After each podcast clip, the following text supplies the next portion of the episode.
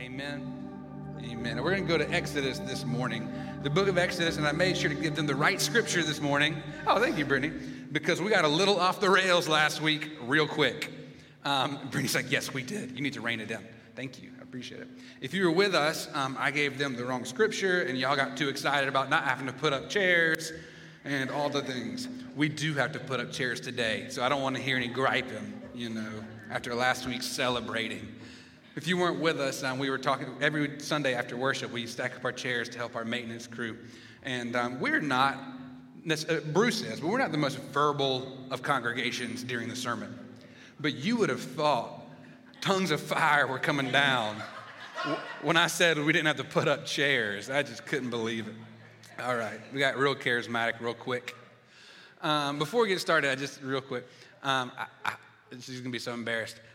Jan, welcome back. Jan Bailey just walked the Camino de Santiago for the past five weeks. She walked 500 miles, spending time with the Lord. It's so incredible. I hope that you guys spend some time talking to her about it.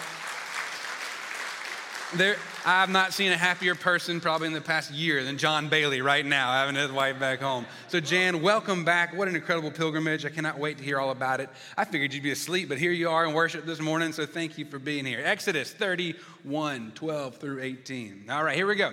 The Lord said to Moses, Say to the Israelites, You must observe my Sabbaths. This will be a sign between me and you for the generations to come, so you may know that I am the Lord who makes you holy. Observe the Sabbath because it is holy to you. Anyone who desecrates it is to be put to death. Those who do any work on that day must be cut off from the people. For six days, work is to be done, but the seventh day is a day of Sabbath rest, holy to the Lord. Whoever does any work on the Sabbath day is to be put to death. That's intense, I'm just saying. The Israelites are, about, are to observe the Sabbath, celebrating it for the generations to come as a lasting covenant. It will be a sign between me and the Israelites forever. For in six days the Lord made the heavens and the earth, and on the seventh day he rested and was refreshed. This is the word of God for us, the people of God, and together we say, Thanks be to God. We are concluding our series this morning that we've uh, journeyed through the past four weeks on a rhythm. Um, we, we talked about in our first week that we all look for balance in life, but that's not a real thing. Um, because as soon as you put your efforts in one area, you have to then redirect them to another area. It's like spinning plates, trying to keep them all up there balanced, and one falls when you put attention to the other. So, balance in life might not be real, but there is a rhythm. There are rhythms in life. There are times in which we have to focus a little bit harder on certain areas, and that's okay. The time of the year, the season of life, where our children might be, where we might be with our families. There are times in which we give more attention to others, but we never want to completely ignore the other areas of life. And so we find a rhythm. The first week we talked about faith, how that is the, the cornerstone of our rhythm. And with our faith, it's okay to ask questions. Faith is more akin to trust rather than belief. Michael preached on family and how we incorporate and make sure we family is one of the most important parts of our rhythm of our everyday life and that as a healthy family we can confess to one another we can be honest with one another last week we talked about where does work fit into that rhythm we asked what is it that you do and why is it something you're proud of? Is it something that God is proud of? Are you thankful for the way in which you spend your waking hours? And it's been fun to journey through this together. And today will be our last day because next week we're starting our new series called Our Disciples Path. I hope if you're not in a Sunday school or a small group, you'll join us. Renee Phillips will be teaching the Sunday school at 9:30 on Sunday mornings. I'll be teaching a six-week study. It's only six weeks. It's in McDavid Library from 5 to 6:30.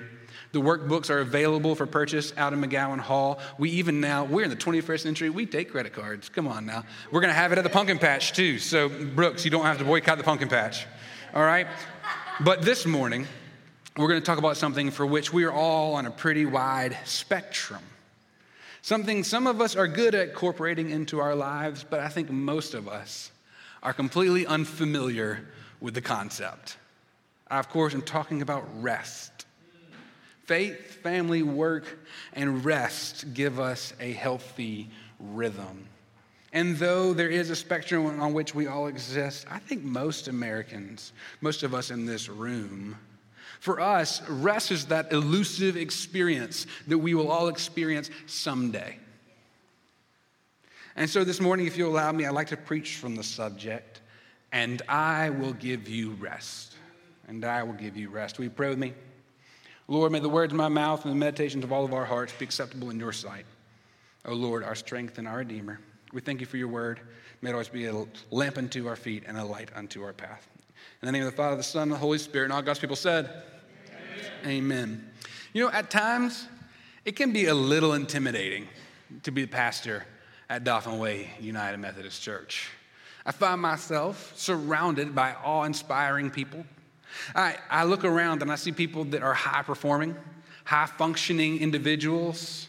And as we discussed at Vision Team meetings last year, this is a church that does things with excellence. When we try to put together a program or ministry, we want to make sure it is the best that it can be. So from time to time, I wonder, am I measuring up to the expectations and to the capabilities of those with whom I serve, of you all? Because you all are pretty awesome people. You, you do a lot of things. I mean, I think about our personal trainers, I think about our teachers, our small business owners, those of you who are in the service industry, those of you who are in the military service, those of you who have multiple jobs. I, I look out and I look at this congregation and I think, am I living into those expectations they have for me? Because I get into that sinful trap of comparing myself to others. It is not healthy. It is not helpful for our rhythm, but let's be honest, I'm a human. And sometimes I think, am, am I measuring up to the people with whom I'm spending my life? And when I say it's, it can be intimidating to look across this congregation, I'm not referring to any sort of professional or personal success that you have gained or achieved. I feel perfectly content with my life's trajectory. I love my job. I love my family. I love my lot in life. Neither do I mean that I'm intimidated by some um, level of you know, social status or income or salary that you might have accrued. As my girl Shania Twain said, that don't impress me much. I forgot how many hits Shania had. I put on that Spotify this morning because I knew that joke was in my sermon and it was playing. Brianna was like, "That's why we were listening to Shania Twain." Yeah, um, but but I'm, I did not get into this business to be rich, and I'm not. I've never really been overly concerned with social status. If so, I'd probably wear my bow ties more often.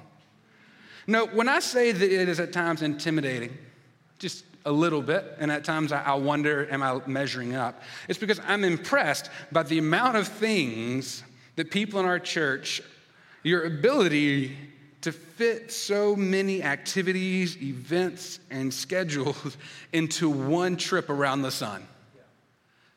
As we think about um, how much we have to do each day, each week, each month, each month, each year, I, I am amazed at what all goes into your lives.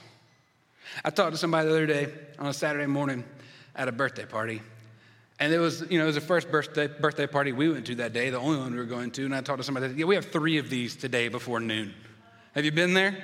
Have you had three birthday parties before noon yet? I, I was talking to somebody, there's a person in our congregation who is the chairperson of multiple boards while also having a full time job having a family for whom they care and additional volunteer responsibilities. I swear, some of the people in our church are like seniors in high school, even though they're 40. They're still padding their resumes to get into some Ivy League college. How many things can I make sure to fit in there? I'm impressed by that. It's amazing how much you're able to do. I mean, I was talking with someone who, who went to the Auburn game yesterday and is in church this morning.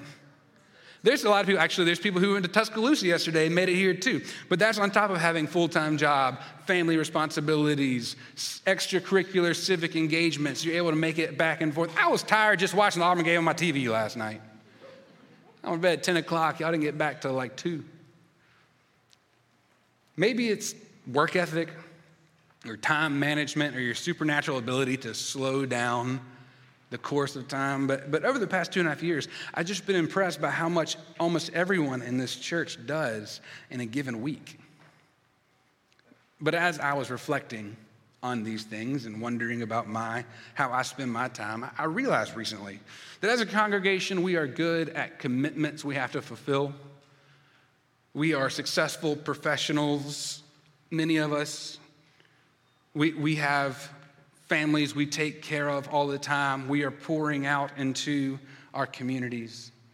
But one thing I think as a group we are severely lacking that I've noticed that we as the people of Dauphin Way need to think about more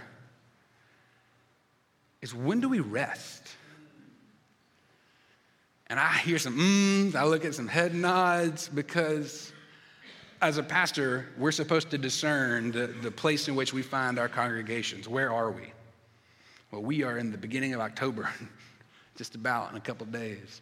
We are in peak mode of doing all the things all the time, which means we are at peak time of never resting. And, and you know, one day, maybe you're there already, most of us in this church are, will, or have burnt out. Maybe burnt out from your work because you've been going it all the time, going it all times of the day and night. Maybe you burned out from commitments at church because you volunteered so many years at so many different ministries. Maybe you're burned out from all these different volunteer things you've done in the community. I can't serve on another board. I cannot give to another my time to another organization. You've been going at both ends, and perhaps that's where you are this morning, or maybe you're an inch from being there. Maybe you've been there for a long time and just haven't been able to admit it. If we go on at this rate as a people, not tending, tending to the need to rest, at some point you will burn out. That's just, it's just how it works. We are not wired to go nonstop all the time. As we'll talk about in a minute, even Jesus wasn't. You think you're better than Jesus? Because even that man needed to rest. I think this is the main reason why our second smallest demographic in our church are recently empty nesters. If you are recently empty nester, kudos for you for being here this morning. Where are your friends? because most people, after they get it have are in empty nest phase, they, have given all these years to serving with their children in children's ministry, youth and youth ministry, playing in the band, serving in the back, going on mission trips. Like I've done my time. It's time to peace out. I've just had enough. I can't do it anymore. I pray that you don't get to that point if you're not there yet. And if you are there or were there, can you please pour into those who are feeling that way? Because when we think about rest this morning, many of us are looking for solutions. Where does it come from? How do we find it? I need that in my life. And so, for a word of hope and, and as a chance to try to get off this endless hamster wheel, it is natural for us as Christians to turn to the scripture. It's natural for us to want to look to the Bible. We, as people of the Word, want to hear from this God given text verses of hope and instruction. God gives this to His people. And so that's why we read what we did this morning as a text about Sabbath. This idea, this concept of setting aside a day from the Lord. But you know, I've always found it fascinating how we as Christians and various Christian groups consider the Old Testament and the way we treat the Old Testament. And not just groups of Christians, but I think even within this room, there is a difference between how we all as individuals deal with the Old Testament. How do we internalize it, contextualize it, incorporate it into our lives? And although this morning will not be a full exploration on how we understand the Old Testament in light of the New, we're not going into some deep seminar lecture about the Bible and particularities. I just think it's interesting how we read this Old Testament in light of being Christians because this Sabbath practice is one of the most Jewish of practices. Yet I often hear we Christians talk about it a lot, like we need more of it in our lives. And I wonder if we know what we mean when we say that. Here in Exodus, we have this command from God that we just read. He says, You must observe my Sabbaths. There's a plural, by the way. Sabbaths. This is a reiteration of one of the Ten Commandments honor the Lord's day and keep it holy, honor the Sabbath day and keep it holy. But we have a little more elaboration here. God says to Moses in this text, The Sabbath will be a sign between me and you for the generations to come, so you may know that I am the Lord who makes you holy. And he says this He says, Observe the Sabbath because it is holy to you. Anyone who desecrates it is to be put to death. Those who do any work on that day must be cut off from their people. All right, so here's the first part I find fascinating. I often hear Christians say we should observe Sabbath and that we should incorporate Sabbath into our lives. But when we talk about Sabbath, it does not seem to have the weight that this command from Exodus does, does it not? I hear people say all the time, well, we need more Sabbath, but I don't hear many people say, but if you don't have Sabbath, the church gets to kill you. Or that if you do any work on this day of Sabbath, we get to excommunicate you. You are cut off. I'm not allowed to talk to you anymore if you do not honor the Lord's day and keep it holy. According to the entirety of the Old Testament, there is a lot that goes into observing the Sabbath. There are 613 mitzvahs in the Old Testament, those are laws in addition to the Ten Commandments. And a lot of those have to do with keeping or observing Sabbath. And so, if we're going to be real biblical about this, if you're being if you're truly observing the sabbath then you have to abstain from writing erasing and tearing things from business transactions from driving or riding in cars or other vehicles. And that's more of an interpretation of modern judaism. There were no cars in ancient israel as far as we know. There is no shopping. There is no turning off or on anything. There's no cooking, baking, or kindling a fire. There's no gardening or grass mowing or doing laundry, which to me, that part seems kind of obvious. Don't do laundry on the Sabbath because that's a really hard chore, and that's why I'm thankful for my wife who takes good care of me. If you were to actually observe the Sabbath, then for most of us, this, this, you know, who are Christians, if we were to actually observe the Sabbath, as in the Sunday, you couldn't be here. You couldn't even turn on the live stream to be able to watch this. All right, and, and this prohibition includes carrying anything more than four cubits or six feet. This prohibition includes carrying anything in one's pocket, carrying anything in, in their hand, wheeling a baby carriage or a shopping cart, or going outside with food in the mouth. So, how good are you at observing the Sabbath? Our scripture lesson from Exodus goes on to say God says, For six days work is to be done, but the seventh day is a day of Sabbath rest, holy to the Lord. Whoever does any work on the Sabbath is to be put to death. So it repeats. And the selection ends this way The Israelites are to observe the Sabbath, celebrating it for generations to come. It will be a sign. The reason why they celebrate Sabbath is because it will be a sign between me and the Israelites forever.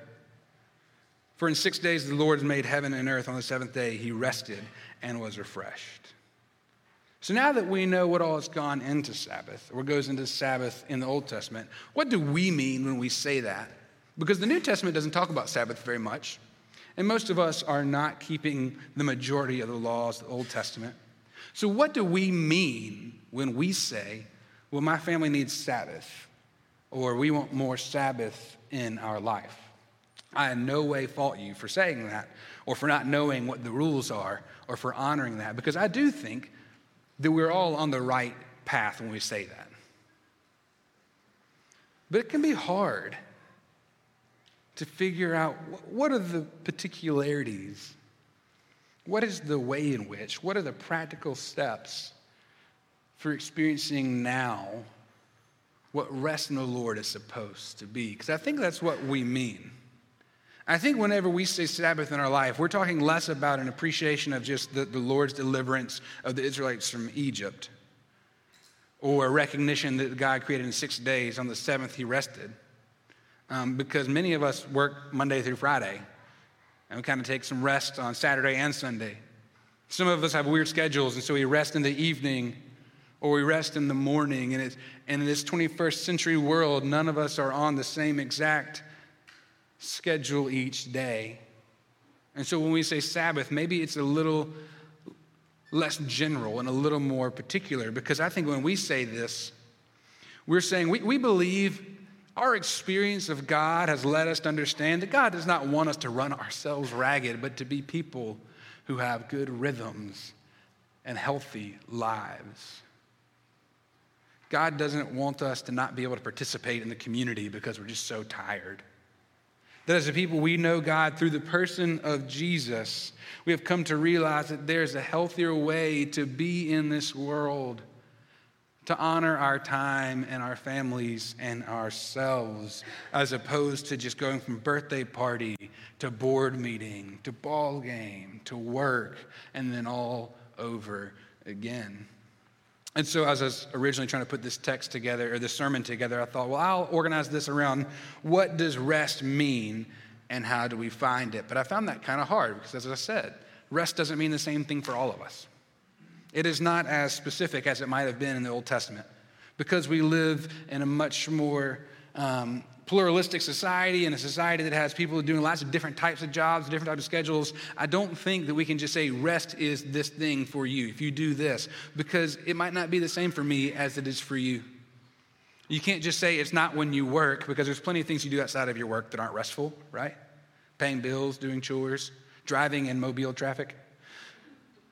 You can't just say it's when you're by yourself, because I'm an extrovert, and I, I, find rest just like actually being with people, sitting around when I'm with Brianna and August or friends. Like I find rest in actually being around people. And so as I thought, how, how do we say these things? I, I, remember what Jesus said in Matthew 11. As Christians, we, we, we don't just live according to the law, we live according to Christ. And Jesus in Matthew 11 said something that I think we can all center around and then contextualize for our own lives. He says, Jesus said this Come to me, all you who are weary and burdened, and I will give you rest. Take my yoke upon you and learn from me, for I am gentle and humble in heart, and you will find rest for your souls, for my yoke is easy and my burden is light. If there's anything that I think I could say about rest that would help all of us, is that rest is the place in which we find ourselves closest with Christ. What are the things in your life in which you experience the peace of God? How is your communion with the Lord incorporated into your ways of doing anything or everything that brings you a sense of peace and rest? Because when we incorporate into our lives this sense of peace, when we draw close to Christ, therein we find true rest. And it might look different at different times of our lives, it might look different at different parts of the week, but it is the ways in which we draw close to Christ, and that might be through time with family. I think some of the ways in which I find myself closer to Christ is when I'm caring for my child. That's the way in which Christ cares for us unencumbered by pressures to get here or there. If it's just the three of us hanging out, to me, that is very restful, and I know that God is in that place. I find rest here on Sunday mornings, even though this is my job, and I find more rest whenever I'm not in charge of anything. When I'm sitting here and this band is just leading us in worship, I can sit in that front row and just put up my hands and just not have any responsibilities for about 15 minutes. There's some deep rest as I am with the people of the Lord. Yes, serving Christ can be exhausting. There are some things we volunteer, and that's, I'm not just saying if you follow Jesus, it's all going to be easy all the time. But what are the things in your life that you do that draw you close to Christ? The things that you experience that you know help you understand more about who God is? Is it time in the Word each day? Is it making sure to be at worship each week? Is it prayers throughout your day? Those are our spiritual disciplines, and in those who find rest. But maybe it's walking 500 miles from France to Spain. I don't know how restful that would be. It feels exhausting, but it also sounds like it could be wonderful. Maybe it's going for a run in the morning. Again, I don't know how that's restful, but for you, it might be. I don't know what it specifically it is for you, but when you spend time with the Lord and when you do things that draw you close to Christ, Therein you find true rest, that rest that recharges. It's not just about sitting in front of the TV and not doing anything. So, as we conclude this morning, as we get ready to receive from the table, I, I want to ask you three questions. Just three things to consider, to take with you.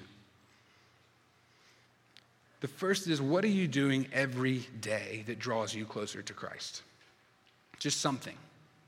Is it a devotional? Is it a prayer? Is it going on a run? Is it sitting in a hot sauna and meditating? What are you doing that draws you closer to Christ every day? What are you doing every week? Is my second question. Are you making sure that if we're not in worship, we're going to do something else? How are you setting aside time for your family to be just your family? What are you doing each week that is more than just 30 minutes in the morning or just 30 minutes in the evening? What are you doing each week that is a block of time dedicated for caring for your soul and drawing close to Christ? And then what are you doing a few times each year?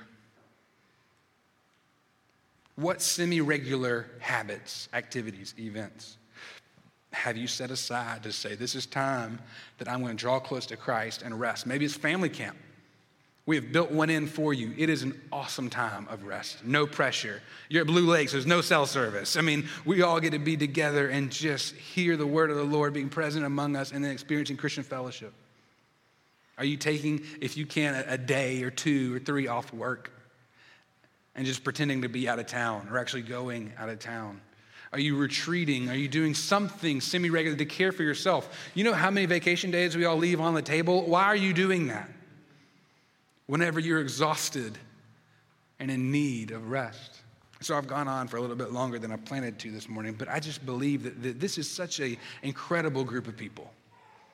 I'm grateful to spend my life with such an incredible group of people, but I'm worried about your well being. I'm worried about how long you're going to last going at this pace. If you continue at this clip, you're going to burn out. It's almost cliche at this point. And so I pray, and my prayer for you and for me and for all of us is that we will be a church that says, what is something I can do every day every week and a few times each year to draw close to Christ and therein find peace and experience true rest. And that is the anchor for our rhythm. There is no rhythm if we don't have the energy to do it. There's no rhythm in life if we're too tired or burnt out to invest in our faith and our family and in our work.